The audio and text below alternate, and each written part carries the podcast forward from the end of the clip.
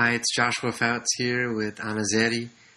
We are here at the Centro Yorenka Ãtame, which is the Ashaninka tribal community village across the river Juruá from Marechal Thaumaturgo.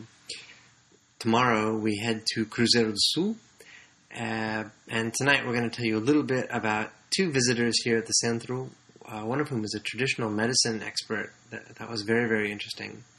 But before that, I just wanted to revisit our trip back to Marechal Thaumaturgo, downstream, down the river Amônea from the Ashaninka village, Apichua. And the trip was actually supposed to be relatively short because it was downstream. It was supposed to be about maybe half the time that it was to take us to go upstream. And one of the things that we experienced was that about half an hour into our trip, the engine on the skiff that we were in died. And we ended up floating adrift down the river Amônea for about a half an hour. At one point, the person who was navigating the boat jumped out and disappeared into the forest, and about a half an hour later, he came and met us upstream in a boat that he had borrowed from some family members who were related to Benki, one of the leaders of the Ashaninka tribe, who were our hosts in the village. But what was notable is that we ended up having to paddle by hand downstream as we sort of drifted down this river. And then finally one of the people, Benki's wife, who was traveling with us with her young 3-year-old son, had the idea of pulling off onto a sandbar and getting some bamboo poles. And then we all basically pulled ourselves downstream down the river a little ways, and then we stopped at the place where the skiff that was loaned to us had been, or loaned to our driver, who had gone up to the river, to the Ashaninka village to get a new engine. Actually, that's because the boat that he borrowed from these guys was also with problems and wouldn't make it all the way to Marechal, so he had to go back to the Odea to get the new engine, and then we set to meet at this place where he borrowed the first motor in the first place. So I think one of the things that we encountered with this family who we hung out with for about an hour, one of these river-dwelling families, was that it actually sets up one of the conversations that we're going to have tonight, which is about traditional medicine. The family there had a young child whose finger was seriously injured, and I don't know. He got the finger caught into the machine to what's the word for that? Like to smash the sugarcane. Oh, sugarcane press or something like that. Sugarcane press. Yes, it was his. His little ring finger, his left ring finger. Left ring finger. It was totally destroyed, and they didn't take him to the doctor because they claimed that the doctors were too far away and they wouldn't do anything. So he was only treating it with the medicine from the forest. So I felt really bad, and the guy. The grandfather was also with a cold, and he was complaining that he was feeling super bad and he never takes any vaccines. And so I ended up giving them some of my cold medicine and also some antibiotic ointment that I had with me. One of the interesting things that I took away from that was that the people, the river dwellers who are not indigenous, actually are at a disadvantage because the Ashaninka tribe, the indigenous people, actually have a very well-developed culture of using medicinal plants to treat any kind of health problems. But the river dwellers are somewhere in between that. They know a little bit about the culture of the indigenous medicine, but they don't know a lot of it.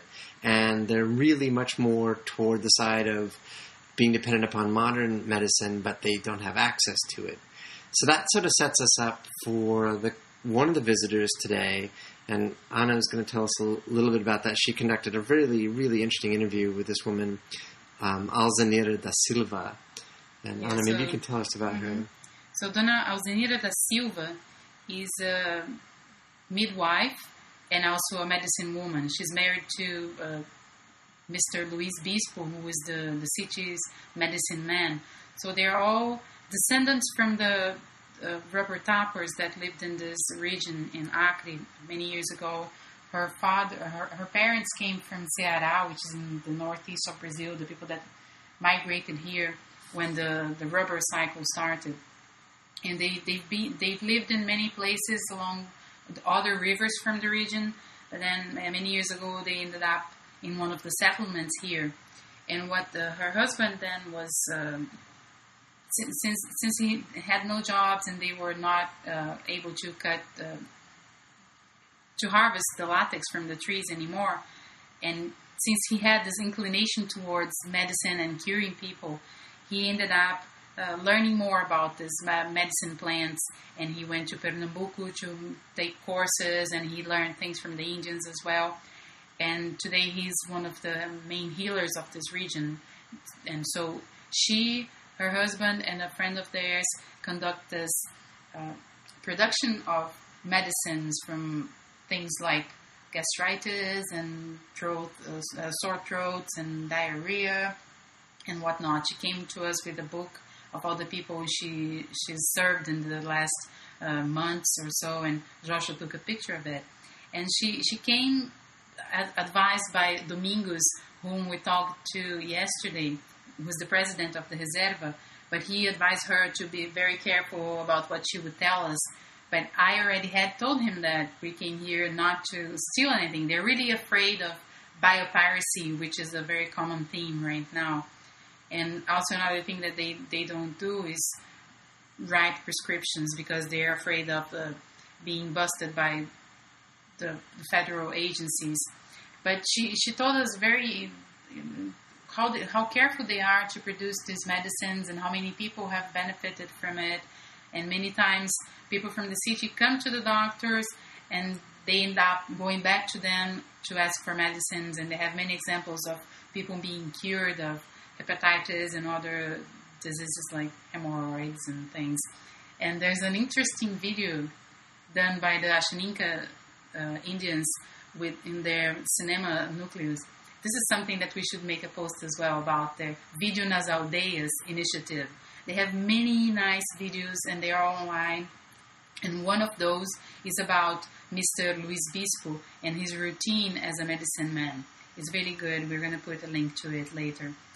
And many people, including Mr. Lilo, with whom we waited for our boat driver to come back, and who had a cold and whose grandson had a smashed finger. They all used their medicine. And one of the things that he told us was that he had lost two brothers to snake bites. And they only use plants to treat snake bites. And they know each snake has a different plant to treat with and whatnot. It's a like margin on the bizarre, some of the stories. But what she, Dona Zenita, also told us was that many times these medicines are a first aid thing, so that they can wait until they can get to the actual doctor, because this can take, depending on the time of the year, if the river is too dry, it can take them like 3 days to get to the nearest city. So you do need some first aid thing. And she is also a midwife, but she didn't have even a thermometer. So I just gave her my thermometer that I brought with me and the pills to chlorinate the water that they use. And we talked about what they would need in terms of help to expand this medicine practice that they have. And what she told us was that she would really like to have more pots and pans to cook the stuff with, and maybe help setting up this medicine center where they could prepare the things that they do and filter the water, because they cannot use any water, and they're really worried about the hygiene of the things they do. We also gave her most of our empty 2-liter PET water bottles to take home to put medicine in.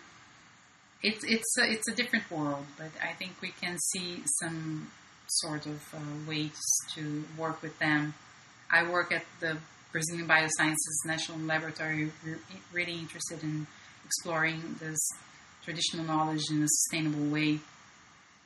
And we know that they are interested in this too.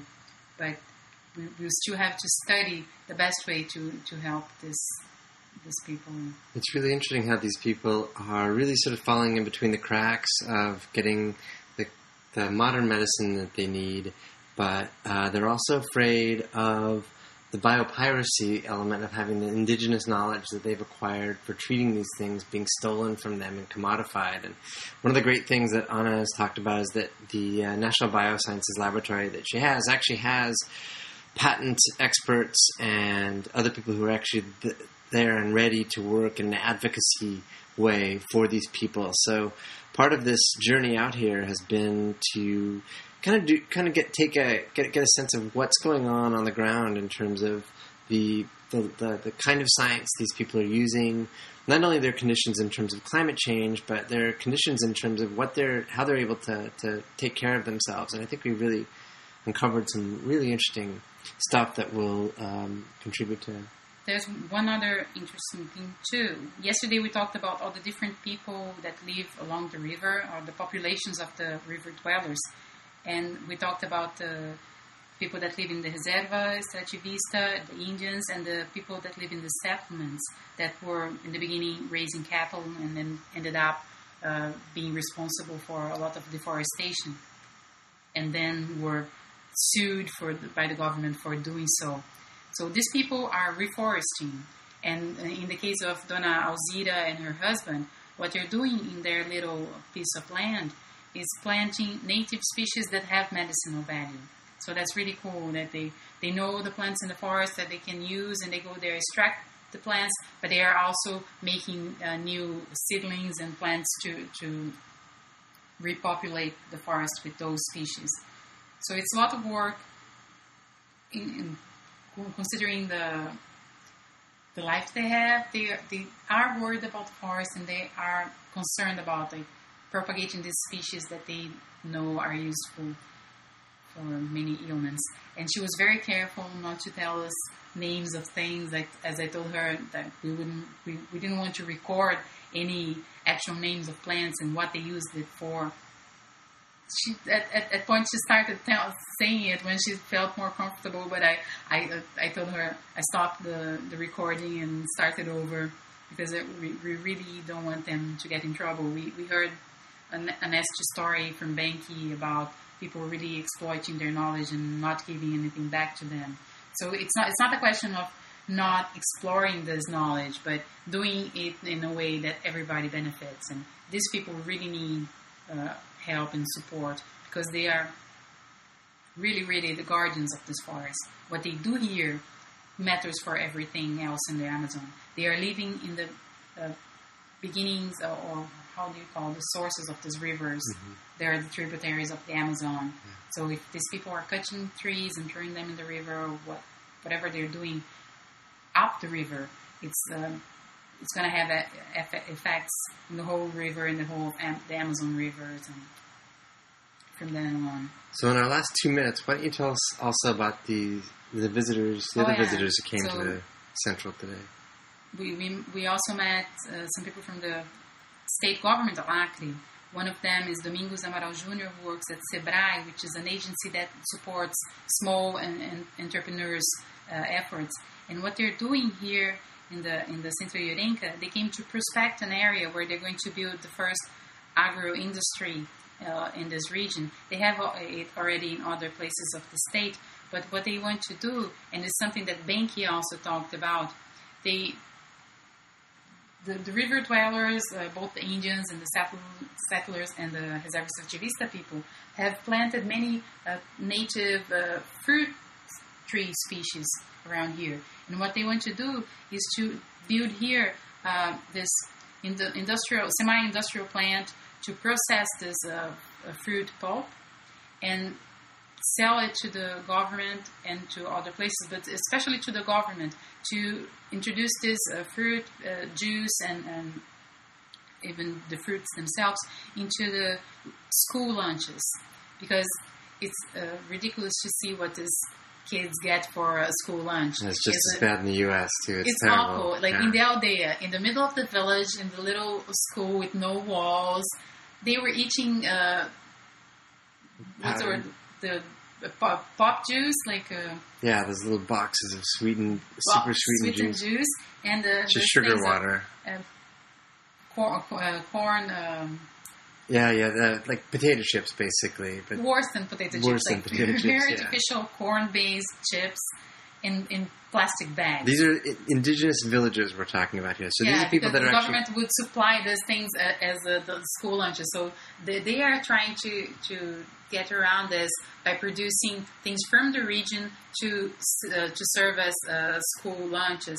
So just around this region we are here, we found out that there are about 6,000 kids in schools, and they have 76 schools in the Reserva, including the town. 4 of them are in the urban area of Marechal Thaumaturgo, and 72 are spread around the Reserva, including the one in the Odea we saw. So they're very small, and one of the guys said, we have some, in some places we have the school, but you don't have teachers. So teachers make very little money. We just spoke to one guy that used to be a teacher here in Marechal, but became the school guard for the same amount of money. So I don't know how many of the 6,000 kids actually have a teacher and have a school to go to. So in the paper, the numbers are there, but we don't know what happens. So really, the cultures that fall outside of the scope are those that are most tied to the infrastructure. Those that are not, that have their own infrastructures, the indigenous peoples, I think, are in some ways better off because they're really working to maintain their own cohesive culture.